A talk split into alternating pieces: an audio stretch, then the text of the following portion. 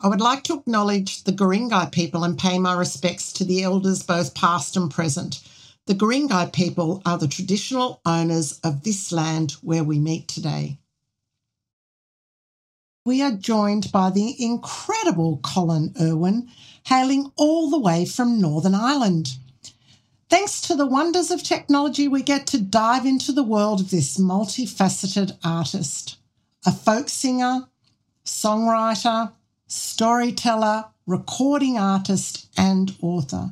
Colin not only excels in the captivating art of storytelling, but also shares his expertise in teaching others to master this craft. Welcome to Sharing Stories, Changing Lives. The host, Karen Sander, has the privilege of interviewing individuals from all walks of life, each with their own powerful and inspiring stories. The guests share their life experiences, and in doing so, they celebrate the transformative magic of storytelling. To learn more, visit www.thestoryroom.au and explore the private membership area, the Backstage Pass. Welcome, Colin Urwin, to the Sharing Stories podcast. Can tell us a little bit about yourself and how you became interested in oral storytelling? Thank you very much for having me on. Uh, how did I get involved in oral storytelling? Well, it, I mean, there's two aspects to this. There's the, the kind of natural native storytelling that we all kind of do in Ireland. And my mother was the storyteller in our family, and I've been exposed to that for my entire life uh, from from from childhood. And uh, I, my mother had me. I'm the youngest of, a, of quite a large family, and she was the youngest of quite a large family. So my uncles and, and grandparents were you know, very old. And so as I was exposed to these people, a generation, probably the last generation uh, in Ireland who who believed in things like banshees and the little people and things like that. And so um, I, I, was hearing hearing about these things, and and of course my mother was just a, told stories continually. And hers were more sort of family stories and, and anecdotes, but uh, nevertheless, she she certainly was a storyteller. Um, but then then there's this modern world of the performance storyteller, and I didn't know that existed until about ten years ago prior to that, I had been um, a, a, musician, mainly a musician, uh, playing in, in, traditional Irish music, folk songs, that kind of thing. But I always would have done a, a little bit of storytelling within that. And um, but then I discovered this world of performance storytelling, and once I was introduced to that, well, then uh, the rest is history, as they say. It took off you just fell in love with it. Yeah, yeah. Well, I, I, realized I had always been in love with it. I just didn't know that there was a, an opportunity there to to kind of make a living from it. You know, there's many many genres in um, storytelling, and you're not one to just take on one. Tell us more about how you like to share stories, just besides telling a story. Yeah, of course, there's many, many genres and, and uh, many facets to storytelling. My love is I was born and reared on the northeast coast of Ireland. I've spent my entire life along this beautiful part of the of the Irish coast, and it's uh, it's one of the richest places in Ireland for folklore and, and, and history. And you know that every Every mile of the coast here has a story of a shipwreck, ghosts, treasure, Spanish armada, uh, all kinds of things, mermaids, and uh, it's extremely rich. And I find I don't have to go anywhere else in the world to, to find my material. It's all on my doorstep. It always has been. And so uh, I tend to stay within a, a relatively small geographical area with my stories. But that also includes a little bit of southwest Scotland because Scotland is 12 miles across the sea from where I live. It's a stone's throw. Mm. There's a lot of coming and going, it always has been. It, you know, if you can imagine before there were any roads, it was easier to travel those 12 miles of sea than it was to travel 12 miles inland. And mm. so there's been always been a lot of uh, coming and goings of people and people take their stories and their songs and their music and their dance with them. And so I, I feel just at home telling a story from Islay or Jura or any of the little Hebridean islands that, uh, as I do telling one from my native glens of Antrim. And those and those stories are all related to the sea. Are you near the Giant's Causeway, that sort of area? In, a, in Australian terms, it literally is a stone's throw away. It's a 45 minute drive from where I live. Wow. Well, I have been to that area only for yeah. a day. I took a trip there and I'd love to come back someday because yeah. There's so much more to learn about your mm. neck of the woods. sure. How do you prepare for a storytelling session? Um, mm. And have you got any rituals or practices that you follow? I, I personally don't. I mean, I see other performers, uh, should they be storytellers or folk singers or whatever, and they have to have a quiet time and go into a room and uh, all do all kinds of things. I personally don't do that. I just don't do that. I, I, my preparation is done long before that by really immersing myself in the story, getting to know the story, by telling it to myself. But once I get to the wherever I'm going to tell the story. I just want to get on with it. I want to get out there and tell the story. I don't have any particular little quirks or rituals that I do when I'm there, except possibly one when I'm on stage. I uh, like to have, I love to have if possible, not even to show the audience, just to have in my pocket or whatever, some little artifact that reminds me of the story or brings me to the story in some way. And sometimes I'll share that with the audience, sometimes not. I was present at one of the wonderful workshops you did this year in Sydney, Sydney, Australia. and you had us all in a group telling a story. And that was so much fun because we had to make it up on the run. And wow, what a great way to teach people to make a story. Can you tell us a bit about some of the techniques you use to teach people? All, of us have, have lived a life. We've all got our ex- experiences. And very often, when you're doing these workshops, a lot of the people that you're dealing with already have uh, quite a lot of experience in storytelling and the storytelling world and the folklore. I have always, all my entire life, I've had an interest in where I come from and the, and the natural world and the folklore surrounding it. So I, I find it relatively easy to incorporate all those elements into some sort of creative process in my mind.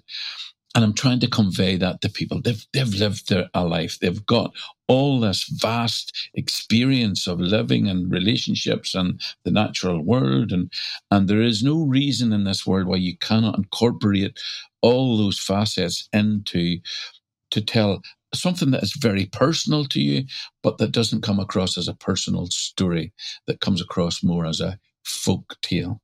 And, and even when I'm telling uh, uh, uh, as I explain to people in, in, these workshops, when I'm when I'm telling a story that is an ancient folk tale, I I always try to incorporate some of myself into that to make it personal to me. You know, to, to put your own heart in into it. That's a, a kind of a little overview of of, of uh, what I try to do with people. Get them to use their own experience to make something that is sounds as if it's been around forever our story was about a fork in the mafia, and you were scared. That's right. I remember that. As a storyteller, what are some of the key techniques that you use to engage your audience when you're sharing stories? Well, one of the things that I, I, I do a lot because I used to be uh, more involved in, in folk singing and music and so on one of the things that I do is well, you, you if, if, if you're if you just walk onto a stage and and you need to grab people's attention, I like to sing a bar or two of a song that's related in some way to the story, and it just instantly cuts through any chit chat, any sort of anything that's going on in the audience. If they're if they've just heard a story, if they're if they're waiting on the next story if they're if you're you're the first one on if it's a if you if you're the only one on it just gets people attention immediately. And then you have them and then off you go. On that note have you got a story you want to share with us today a story that I want to share with you today. I, I, I, always I hate being put in this, this spot because then immediately there are hundreds of stories going through my mind. But uh, relatively recently, in the last few months, I um, I got my DNA mm-hmm. done, I, I, didn't fully know what to expect. I assumed that there would be a quite a bit of Irish in there, but anyway, as it turned out, it was very black and white. There was no two percent of this or five percent of that. It was forty percent northeast coast of Ireland. Not surprisingly, uh, my mother's uh, family all came from this area for many generations, and the sixty percent Norse Viking I uh, I have been telling this story that I'm about to share with you for a long time, and I've I've known about it for a very long time, and uh, but I, I kind of tell it with more conviction now. It's uh, a lot of the Irish stories uh, concerning the stories around here anyway, where where there are Vikings or Danes involved. They always end up the same way, where the um, the Irish overcome the Dane the Viking at the end of the story. And they've been, those stories have been around for centuries. This story, they don't fully get the best of the Viking. I like the way that it gives a little bit of, of uh, credit, if you like, back to the Viking. And it goes way back to the year 1014. And people in Ireland know that date. Uh, we, we remember our dates well in Ireland. And that date, that year was the Battle of Clontarf where the Viking hold on Ireland was broken forever. Very, very famous battle. The Irish were led by the, the High King of Ireland, Brian Boru. Now, it was the 23rd of April, a Good Friday. Although the Irish won the day, Brian Boru died on that day. Some say he died in battle, but he was an old man by then. Others say he was murdered by a, a fleeing Viking mercenary, man called Brodir. Whatever way it happened, it doesn't matter. It broke the Viking hold on Ireland forever, and they pushed the Vikings further and further north. Those Vikings who wished to stay could stay as long as they adopted the Irish Christian ways by then. But uh, those who, who refused were of course, put to the sword. And there were two Vikings left that had been pushed right up to the, the northeast coast of Ireland, and they were cornered on a on a, on a, on a cliff top place called Garron Point, just a few miles from where I live now. And it was a father and a son. And they were surrounded on all sides by the Irish. But these two men were, were the guardians of a secret recipe of the uh, of the sweet heather mead, or as the Irish called it, beer Loch Lanach, Viking beer. And the leader of the Irish said to the Vikings, If you give us the recipe, we will spare your lives. Well, the son looked at the father and he said fiercely, I would rather die than betray the secrets of our ancestors. And the father could see that in his son's eyes there was no fear he meant those words. And so the father thought for a while and eventually, with time running out and the Irish becoming more and more impatient, he asked to speak to the, the chief of the Irish clansmen. And he said, My son will never divulge the secret of our forefathers. And I cannot bear for him to see me give you that secret put him to the sword first, and then I will, I will tell you what you need to know. And so the son was brought out and he was executed. It was a quick and painless death, let us hope. But the father fell to his knees and he said, Forgive me, son, for what I have done. You see, the father knew that even if they had given the secret to the Irish. Once they were of no further use, the Irish would have done away with them anyway. And if they didn't give the secret over, as the son had said he would not do, he would have been tortured. And the father could not bear that thought.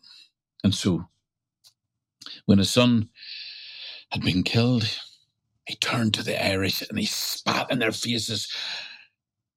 Fleal the skin from my old bones, but from me you will learn nothing.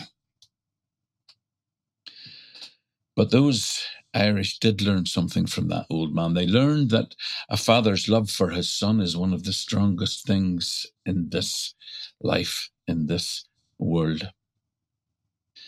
And he refused to give up that secret. And it was said that his cries could be heard for miles and miles around, but that that old man took his secret with him to Valhalla. Oh, thank you. I'm giving you an applause from all the listeners. I love that story. And how apt, too, because my live event is in a brewery. good, good. And you've been there. I have, that's right. I have. And a lovely evening it was, too.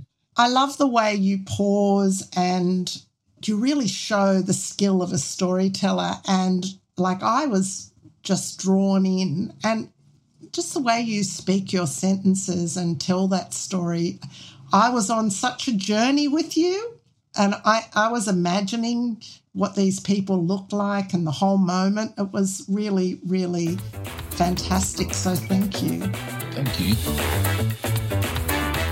If you're interested in getting more involved in our community, connecting with people who share your interests, you can do this by visiting our website at www.thestoryroom.au.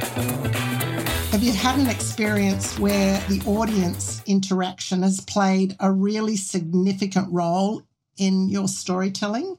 I like to think, uh, well, I've, I've had a good day if the audience interact with you. And that's that's really what you're trying to do. You want the audience to interact with you.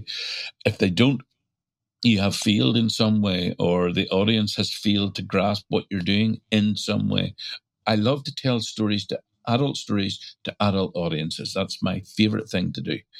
I get a lot of joy out of going into old people's homes and dealing with uh, uh with, with mm. children in schools and people with special needs. My favorite time adult stories with adult audiences.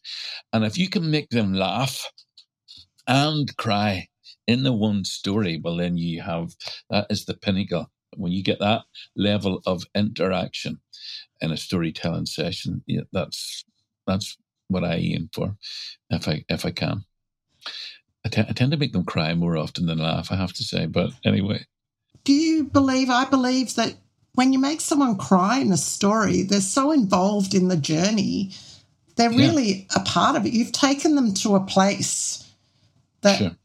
they probably weren't going to go unless you told them that story. And uh, I, I think that's really, really just a brilliant skill to have to be able to bring out the emotion from your audience that is the pinnacle of, of kind of interaction for me.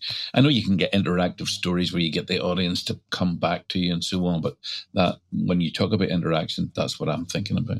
Is there a moment or a, a time when someone has come up to you after an event and shared something really personal that has made you feel emotional or given you some inspiration anything you know just brought something out in you that you've known what you were doing was truly worthwhile? Oh, I mean, I mean that happens all the time. I'm very glad to say that's one of the joys of doing what we do. I love that. I mean, I mean, uh, um, very often when I'll come home and my wife will say, "What, what, what has kept you to this time, you know, because of uh, the session has ended at 10 o'clock at night or whatever. And then you're, you're only leaving the place at 11 o'clock because you've been talking to someone and they've been sharing something with you. I always tell people, be careful what you tell me because it'll end up in a song or a story, you know. But of course, some people share very, very personal things with you that is very special when when that happens because you have tapped into something in them and they and very often they're sharing something with you that is extremely personal, but they're sharing it with you uh, maybe for the first time or, you know, or they haven't shared it with very many people. And that's, quite a special thing. I think that's one of the really great achievements of a storyteller when you can bring out a story from someone in your audience, something that they've never told anyone else, but you've been able to connect with them in such a way and they've just wanted to share. It's a mm. privilege, isn't it? It is. It is a privilege for sure. And it's also a privilege when you inspire them to want to tell that story or to just tell stories. And that has happened a few times. And where, where you can see someone's potential and they're enthusiastic enough to want to pursue that. That's it. That's a nice feeling. Has there ever been an audience that you've loved, loved, loved, would love to go back to and share a story? Or do they all, do you feel like that about all of them? I kind of feel like that about all of them. I really do. I mean, there are some special moments. There was very special moment in Australia if you remember when we were we were talking off camera there about Noah Baum, I went on after her one one, one evening and I told a story of Oisin going to Tir. But but just prior to that, she had inspired me to to put a little introduction onto the story from my own life, from my childhood when those little spontaneous moments happen that are very, very special, that you don't repeat again because the moment's not right uh, and the audience is not right, th- those those are very special memories, storytelling memories to have. And that happened that night in Sydney.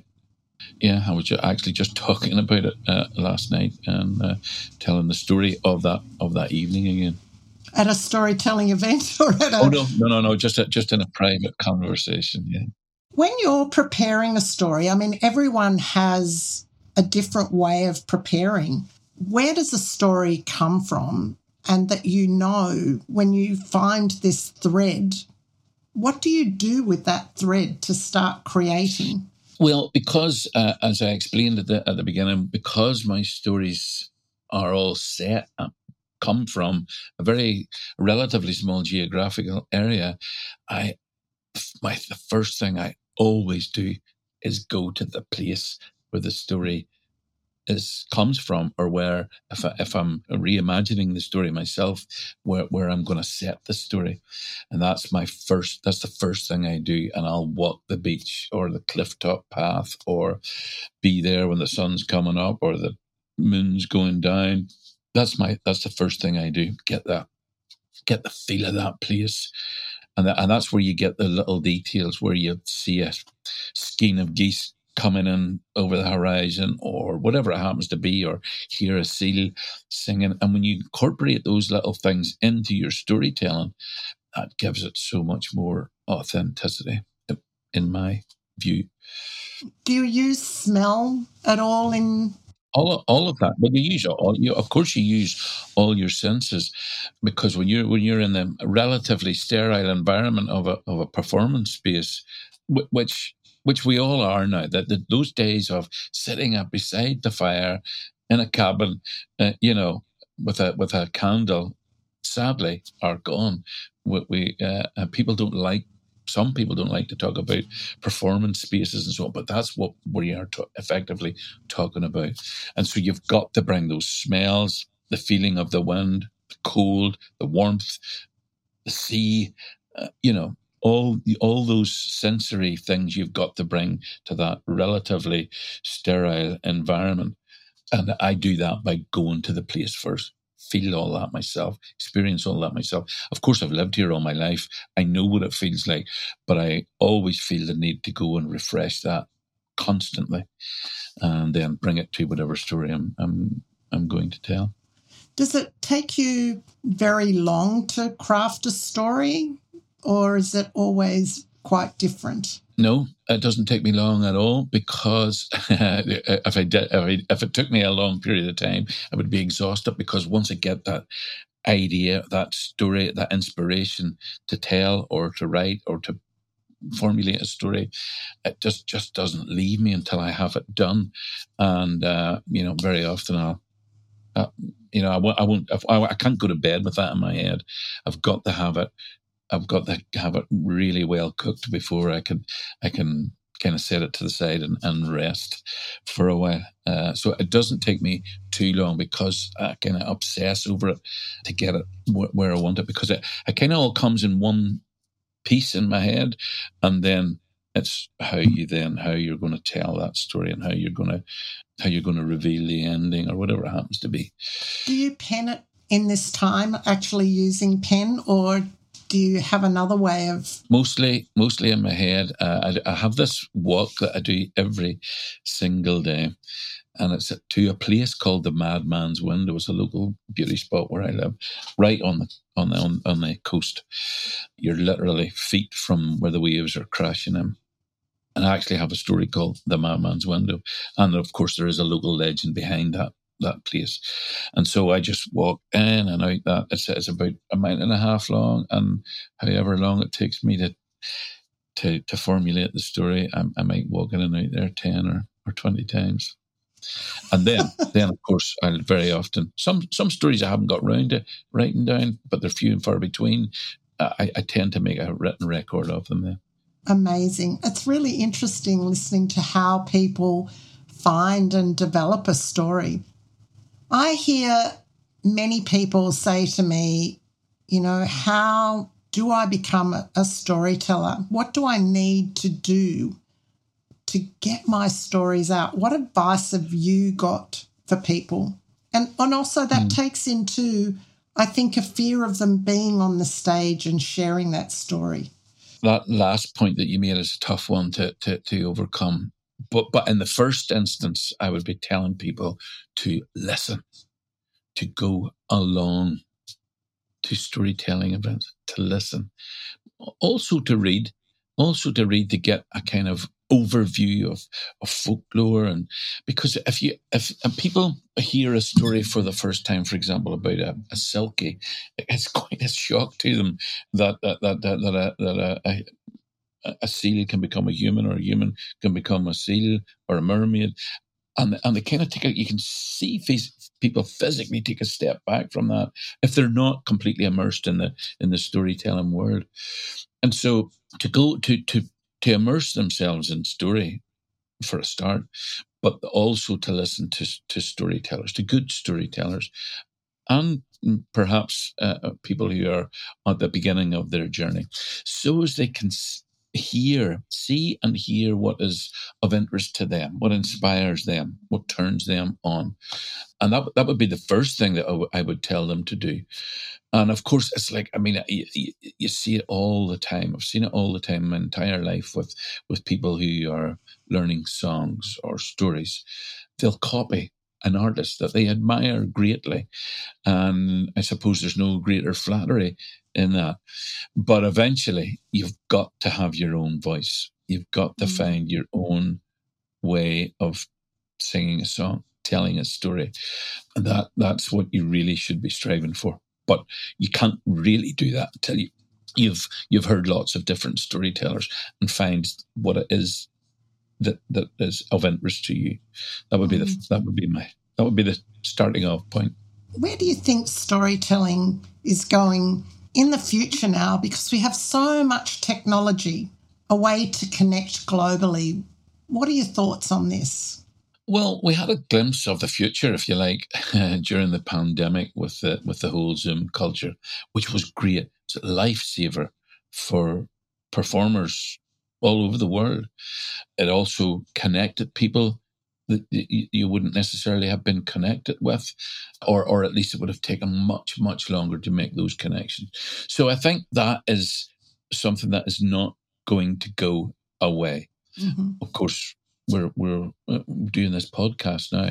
That is something that's not going to go away. They're they're they're there for the future, and they will only be developed. Technology will get better, and so on. But I don't think you can beat a live storytelling environment. It just can't be beaten. You can't. I mean, I talked about that relatively sterile environment when you get a good storyteller on stage, bringing all those outside elements, and it very quickly becomes whatever environment they want it to be. That cannot be beaten. You can't get that sort of excitement or uh, uh, energy in. Uh, eh, on a on a Zoom. I don't think mm. in a in a live performance mm. situation. We are we are very much I, mentioned it earlier. Those days of sitting in a in a cabin by a peat fire with a flame going are gone. Great if you can re- recreate that in, in, some sort of uh, scenario. Sometimes you can, but it, but they're gone. And so storytelling now is this this kind of per- performance thing. And what what you what you see now more and more and more those performances are getting more and more polished and they're they're becoming very theatrical musicians are coming in and and it's almost like a like a theater performance some shows. I do a little bit of it myself. Story theater i suppose would be the best term that would would cover all that. However i we, you were mentioned earlier about do, do people ever come up to you after a show and share something with you? People very often come up after a storytelling session and say how refreshing it is just to hear a story without all the bells and the whistles and the all the other things. And I think there's room for all of that stuff. There's room for more sort of purist approach. There's room for this kind of story theater. There's room for technology and lots of it in a live scenario as well as in in these virtual situations. I think it's all just going to move forward on that basis. There will always be room for someone who just gets up, tells a story well, whatever the situation. I was very lucky this year to meet you and many other storytellers at the Australian Storytelling Convention. It was such a wonderful two days. And you and a few others came and shared stories at my live event. But I truly thank you for that experience and being there at that event because I'm learning to tell stories. I'm, I'm more of a producer for stories right now, and I'm learning. And it's such a thrill to throw yourself into it and have a go. And it really builds your confidence when you you do it and no one's judging you and you have a chance to develop a story. Thank you for coming and sharing a little bit about storytelling a bit about yourself and for sharing a story because I know that this event that I've created is changing lives. And with people like you coming and being on this podcast, we can change more lives. So thank you so much. Well, thank you very, very much. It was a pleasure. I assure you, all the pleasure was all mine to be uh, in in Australia uh, this year. I just loved it. It was such a fantastic environment, such a welcoming place to tell stories and, and some of the people that I've met. Of course, I'm still in touch, uh, you being one of them. Uh, very, very, very uh, enjoyable experience. And then, of course, to go to your to your event in the in the brewery, it was just heaven. Don't tell anyone. Beer. Wow. It's, it's the best brewery in the world. yeah. and it's still going and it's going strong. If you're ever wanting to come back to Australia to share another story, or if you'd ever like to come on my podcast and share another story, you're more than welcome. Well, thank you very, very much. I uh, I fully intend to return to Australia. I would like to offer a special thanks to the exceptionally talented Colin Urwin for joining us and sharing his expertise on the magic of storytelling and for sharing one of his stories. Thank you for joining us on this journey as listeners, and I hope you found inspiration in this special episode. Take care and goodbye. Thank you for tuning in to Sharing Stories, Changing Lives. We'd like to invite you to support us by purchasing a Backstage Pass costing about the same as two cups of coffee each month. With the Backstage Pass, you'll gain access to workshops and exclusive content, including videos from our live events. You can do this by visiting our website at www.thestoryroom.au. We can continue to show that sharing stories changes lives.